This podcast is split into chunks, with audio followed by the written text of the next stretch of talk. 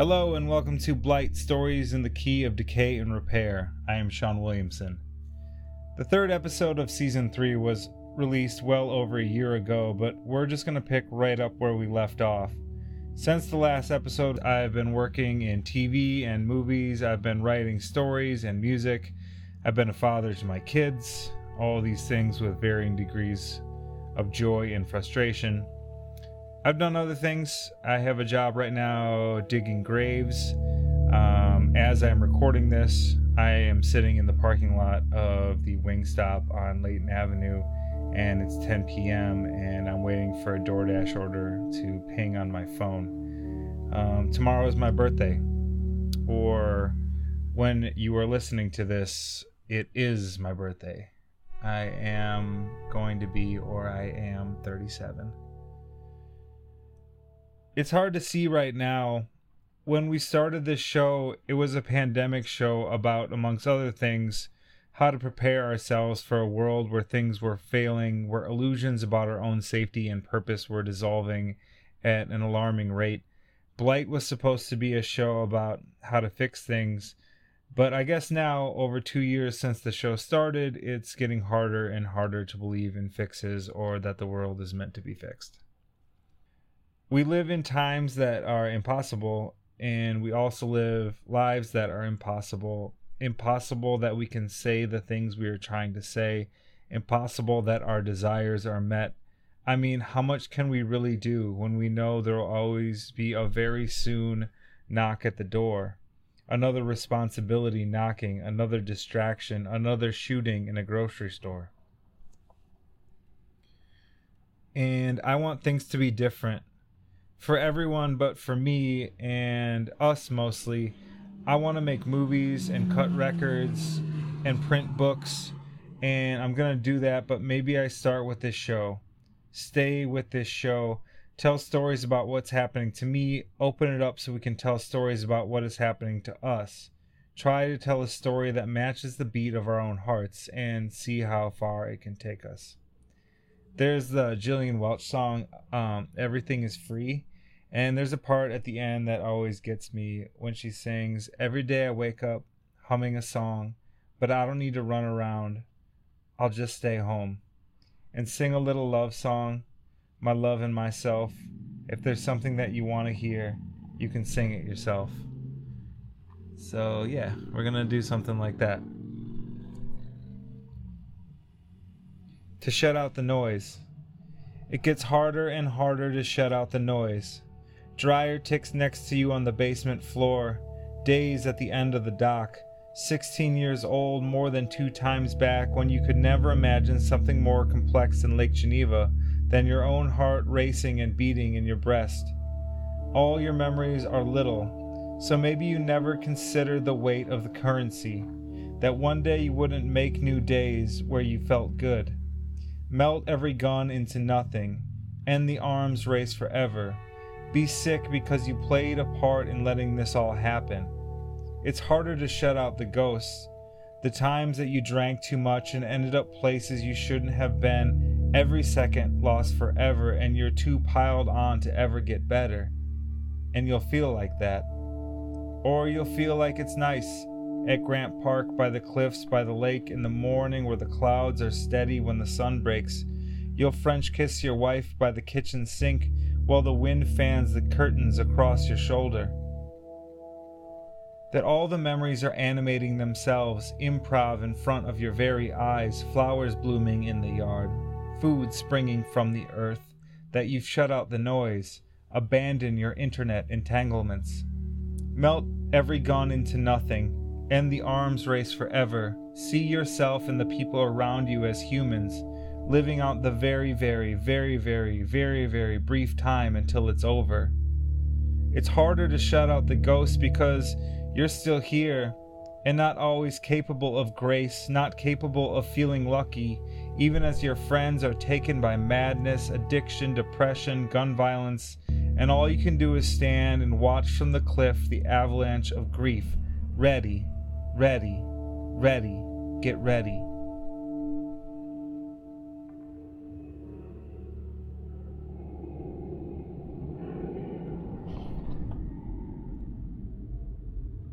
Our guest story today comes from Tom McGowan. Tom is a repeat guest on the show, and when I reached out about stories for the reboot of uh, this season, Tom said something like, Well, Sean, what if we call this season Bright? You know, happier stories, hopeful stories. That's my Tom impression, and I actually don't know if it's good or not, but um, you guys can let me know in the comments. And I thought, well, maybe we could do that, or at least Tom could do that. So here's Tom. Summertime, summertime, some, some summertime. Don't worry, I won't sing to you. I know my limitations. But I will tell you about summer times when I was a child, when we leave the city and head to greener pastures. And it happened the same way every year. First Saturday, after we were all out of school, after a bowl of Cheerios with cool milk and two heaping teaspoons full of white sugar, we'd all start to take things out that we needed for the entire summer. My father would manage to park the car in front of the apartment building and we'd bring it out like a bunch of Sherpas or ants taking food back to their little nest. Piece by piece, the blankets, the towels, the bathing suits, the books, the board games, one after another, pieces and pillows, and you name it. My father would patiently pack it into the cavernous trunk until one of the older sisters would struggle out with my mom's suitcase. It wasn't that big or heavy, really, by today's standards. It looked like something out of an old Bogart movie in a train station scene with that fabric that looked like varnish and iron, straw, and leather piping on the corners. And hand that suitcase to my dad, who would say, as if it was a piece of script dialogue written inside the trunk, For crying out loud, where did that come from? Why didn't you bring it out earlier? And then he would unpack everything from the trunk and put it back in. And like the inverse of the loaves and fishes, somehow it always fit. Now, of course, inside the cabin, we were all sitting on blankets and pillows. Things were stuffed up around our feet and in the back deck. And as many as six children, and then slowly five and four as the elders grew up and got out from under, we'd pack ourselves in. And as the youngest child, I usually sat on somebody's hot, sweaty lap.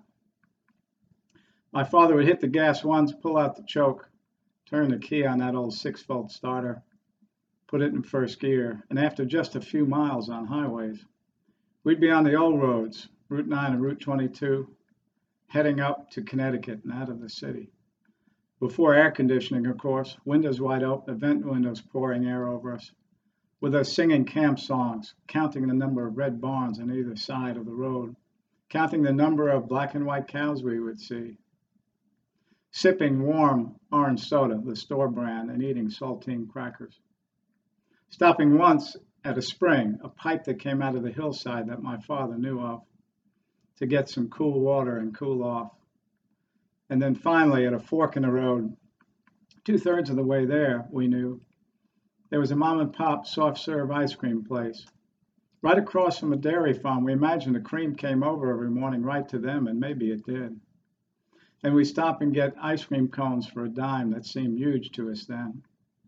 Take a pit stop, walk around, shake it off. And my father, of course, when we first got there, would invoke one of his inviolable rules. He was a smart man, having six children.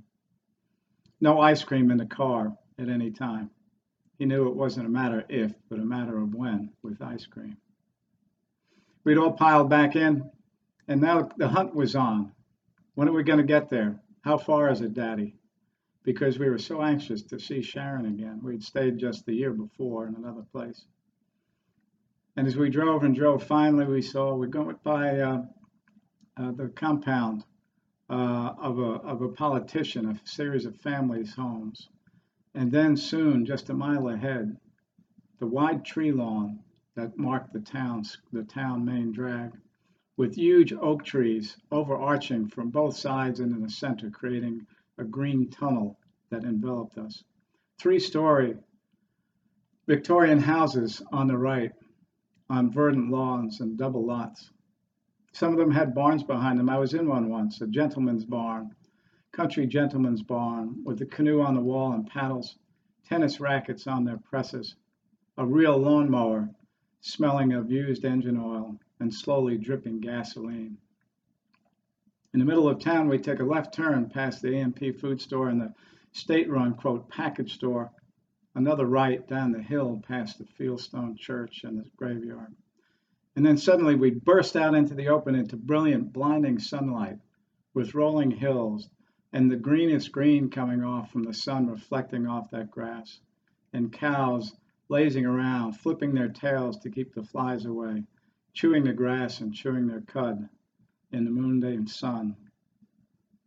A right turn, then a left down a gravel driveway, and then across a field through some weeds.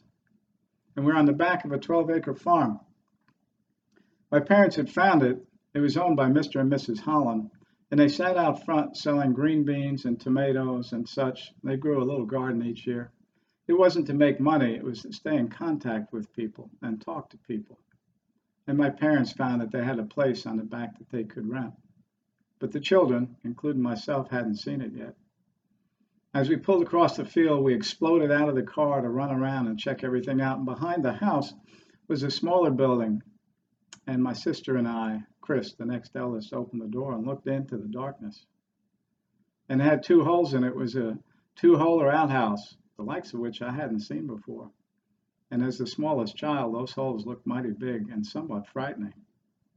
Then in the side door of the house, the one that faced the tree line that ran along the property, that screen door slapping closed behind us on that spring catch, into the kitchen in the center, with a six burner cast iron stove, an electric stove, a single door refrigerator with a ceiling hung freezer, big enough for two trays of ice cubes and a half gallon of Neapolitan ice cream.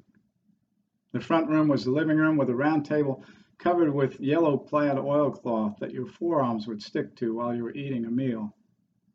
Over it, a single light with an uncoiled coil of flypaper, a necessary evil given the number of times we went in and out that screen door during the day and a trundle bed that would sleep two, and a fold down bed like you get in little hotels to sleep another, and in the back room, two bunk beds and a small closet. And that was all you got. It was a small house. And while it didn't have, quote, indoor plumbing or a pump, it did have a sink in the kitchen. And it fell to me and my next eldest sister to get the water every day. It was a 200 yard run to the back of Mr. Holland's house, which was a two story, brilliant white with black uh, black uh, shutters on it, built in the early 1700s, and a small room added on to the side with a more modern kitchen. And behind that house was an old cast iron pump, the one put in when the house was built so many years ago. My sister and I would run a baby carriage altered with a box on it to contain two five gallon milk cans and put it under the spout and prime the pump, pouring a little water down the bore to make the leathers wet. And then we'd use our spindly little arms to pump like crazy, that water splashing into the into those cans. And run all the way back laughing and yelling to the house. Did that twice a day. 20 gallons is plenty of water if you're not running a faucet or a shower all day. That water was cool and had a good taste to it. And it had so much lime that two or three times during the summer we'd have to rap on the bottom of the kettle with a hammer to break it out. It was like like uh, oyster shells growing in the bottom. And while I've been hit a few times, including being knocked off the top of a ladder, I've never broken a bone. I wonder if all that lime didn't have something to do with that never happening to me. We had two AM, AM radio stations that came into the old tube type radio, and that was it. No TV, too far from any broadcast stations. We had no phone, we had the luxury, the sheer luxury of three months being away from electronica. I think of that fondly, how good it was. Were we bored? Not a bit. We played badminton out front, and my dad came up on weekends and for his two week vacation. He had been born left handed, and the teachers, quote, broke him of it. So he could play sports with either hand, and on one side, he'd throw the racket from left to right and back again, covering an entire side of the court playing against two, three, or four of us and still win, which as children thought it was unfair. And we grew a garden, green beans, peppers, cherry tomatoes, beefsteak tomatoes, huge ones that we'd harvest in the middle of the afternoon taking them right off the vine. Cut them in half, slather them with mayonnaise, salt, and pepper, and eat them whole. Or slice them thin and put them between two pieces of Wonder Bread with the same treatment. And my father would bring home half a dozen fish from the stream or the lake, and we collected field mushrooms. We were living off the land. A good lesson for my father, for all of us, that we could be self sufficient. And at night, and sometimes in mid afternoon when it got hot, we'd play cards, go fish, and gin rummy, blackjack, and war. A game of war might last two or three hours until the last card let somebody out. Checkers, Monopoly, Parcheesi, plenty of board games, and many, many books to read. And my father would play the mandolin he brought over from Ireland that looked like something out of a tapestry from the 1200s. He would sing us songs in, in Spanish because he had lived and worked in Chile for a year or two. Sing us songs in Gaelic because he was from Ireland, and some in English too. And of course, we told many stories in the evening. And when we weren't doing all those things, we'd walk down to the beach. We were right near Silver Lake, originally Mudge Pond, but I think the real estate agents thought the better of the name. Silver Lake being perhaps worth a few dollars more per acre. We'd walked a mile down on a blacktop road, hot footing it literally in the sunlight, trying to get back into the green shade from the trees. We went barefoot all summer.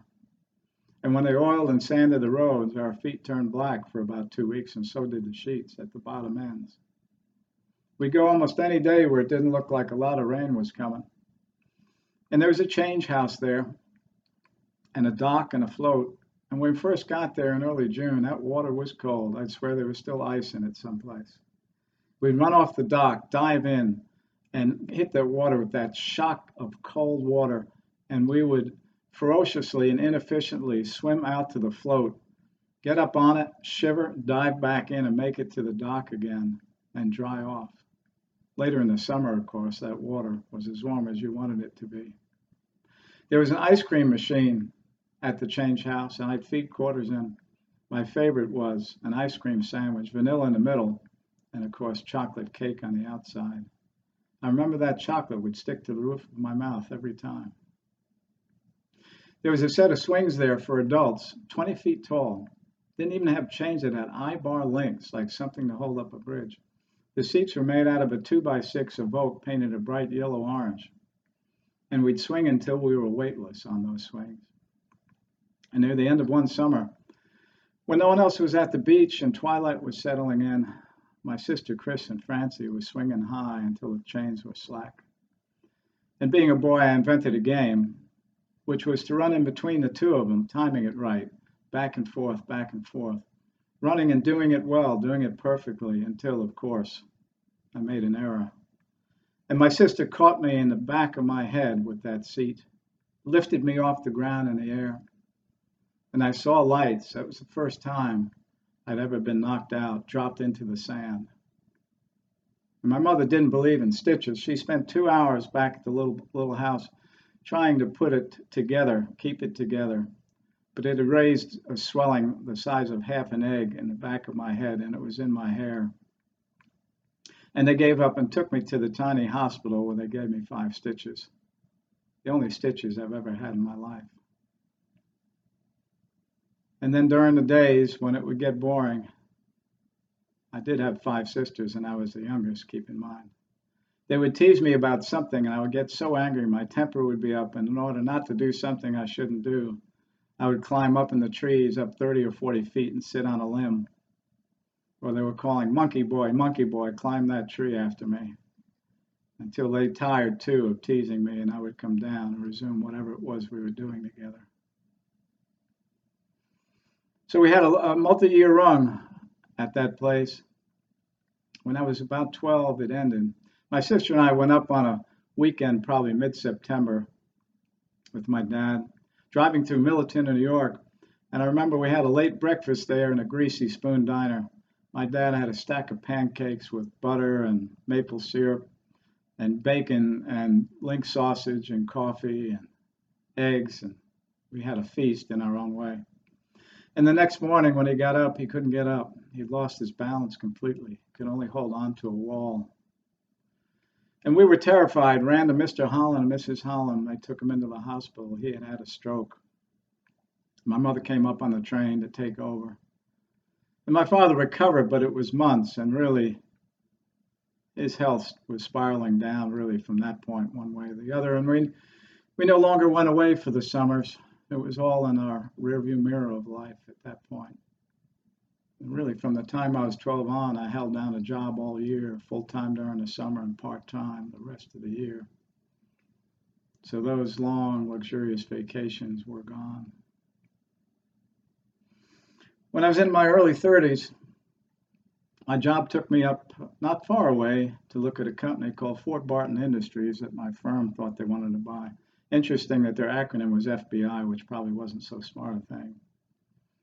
And after visiting them, I wasn't going to leave on a plane until the next day. And I looked at the map back when we had maps, the old road atlas.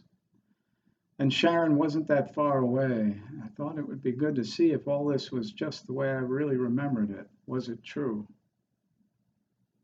And I drove on these spidery little roads, town after town, going by the beautiful white painted general store in one town that advertised ice cream cones, Washington Cherry Vanilla, one of my favorites, and across a wooden bridge that we had tracked through years before that I remembered. And then I went into town, past that compound, William F. Buckley's family, famous politician years ago. And there was that tree lawn in the middle of the main street, and the Grand Victorians all painted up like they were brand new on their beautiful green lawns. And a left turn and a right, another right, a left and a left. I was behind that little house. And somebody had bought it and doubled in size. Maybe one of the relatives of the Hollands had fitted it out. And of course, it had a pump, no outhouse anymore. But the side facing the tree line was still the same, and the front hadn't moved. I stood there with my hand resting, my hand clamped on the four by the, the one by fours on the corner, on the unchanged corner looking out at the main house with the black shutters and the white paint, and the pump behind it painted silver still, and the grass waving in the, in the breeze with the sunlight glinting off it. And they say you can't go back home, but I was back home for a minute.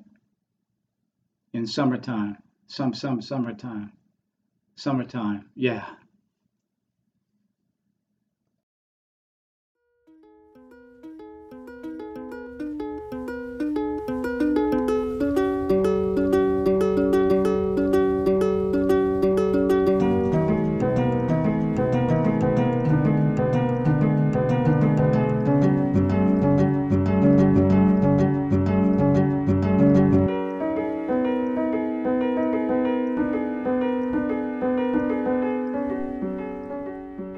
The next story is one of mine that was originally published in Post Road magazine. Fever on Good Friday. Theodore's fever broke on Good Friday. We had fallen asleep on the couch. Theodore was sweating under a blanket. I was twisted up in a hot afternoon dream, standing on the empty patio at Jess and Oscar's house in Milwaukee on an overcast day. We are laughing, belly straining laughter. What else about the dream I can't recall. On that same patio, a few years ago in real life, I stood up as a witness in their tiny wedding and read a quote from Bob Marley. They didn't have a baby boy then, but he's big now, and Jess sent me a video of him running down the hall in his diaper, dragging a handful of balloon strings, balloons bouncing against each other in the air.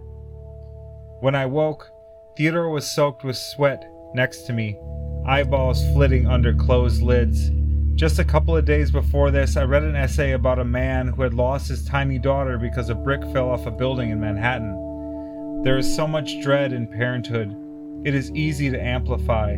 Just go ahead and tell us what happened, a thing we all know could happen, and we'll weep at the devastation of a house fire, forever keep our eyes up for falling bricks, for grills and satellite dishes, for air conditioning units raining from the sky watch our baby's fevers rise and fall.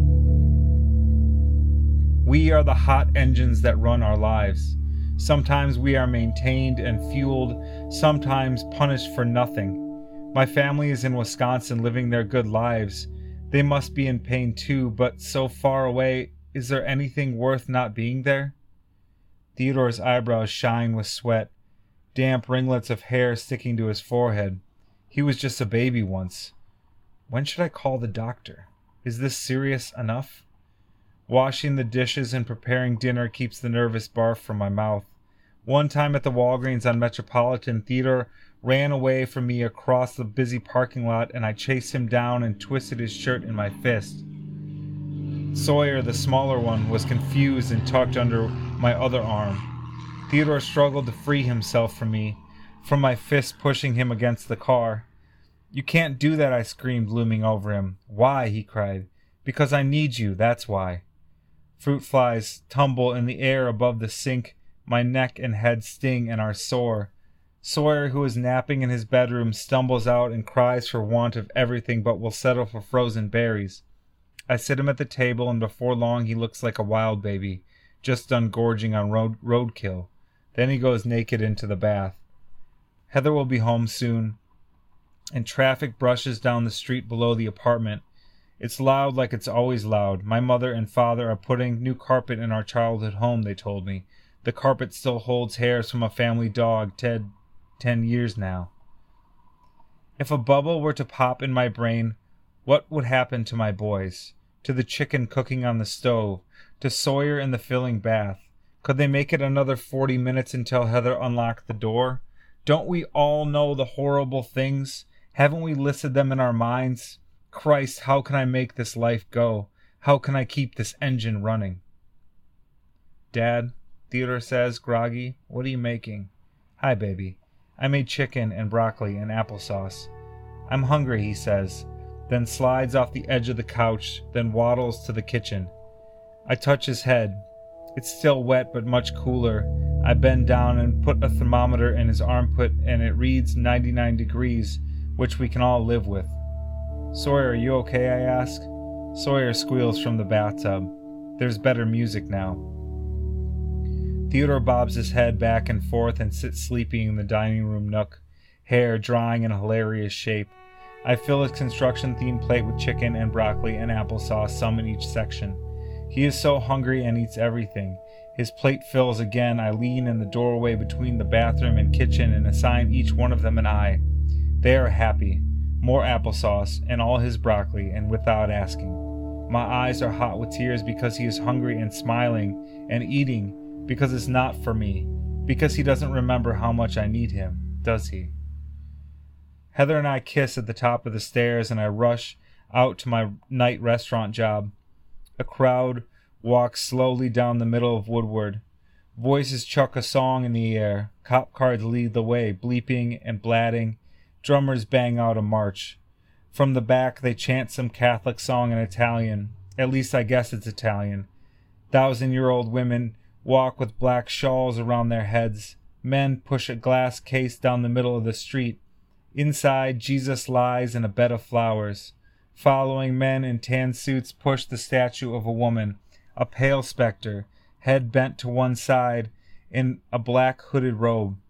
They chant, and the pale woman looks down at me, my headphones around my neck, dirty high top sneakers, wearing shorts for the first time of the year. I turn my back and outpace them down Woodward, but they follow. Jesus and the specter, the police and the Italian vampires chanting, What do you think you're getting away with?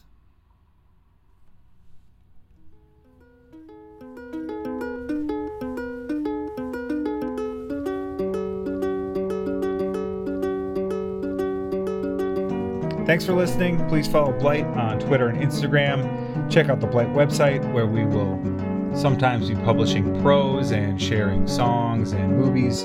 Uh, you can become uh, a patron on the Blight Patreon site. And you can support the show in other ways by purchasing merchandise and by, of course, smashing those like buttons, smashing those follows, smashing those retweets. Thank you. Show music today was done by Ian Salmon. Playing us out today is another piece by me. Uh, I recorded this with some friends in the winter of 2020. It's engineered by George Oliveda, drums by Nick Amara, and additional vocals by Cho. Here is The Other Side of the Wall.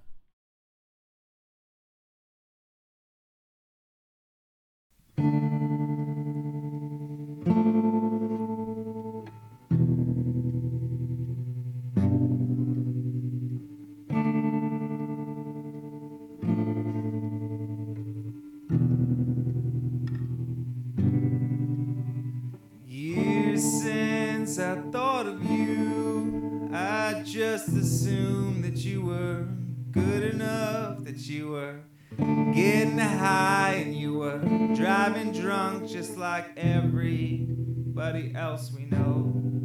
Then Billy called and told me that you shot yourself, that you weren't fucking around, you couldn't work it out. So you did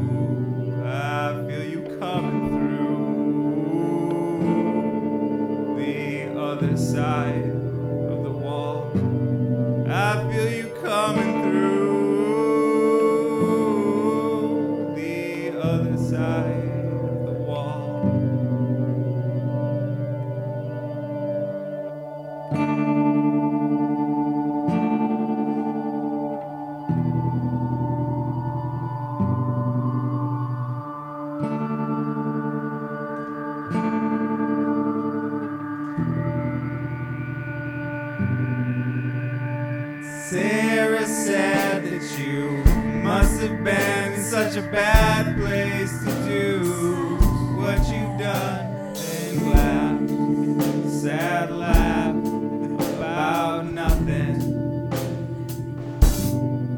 Cause often life is just a bad joke about nothing. You couldn't work it out,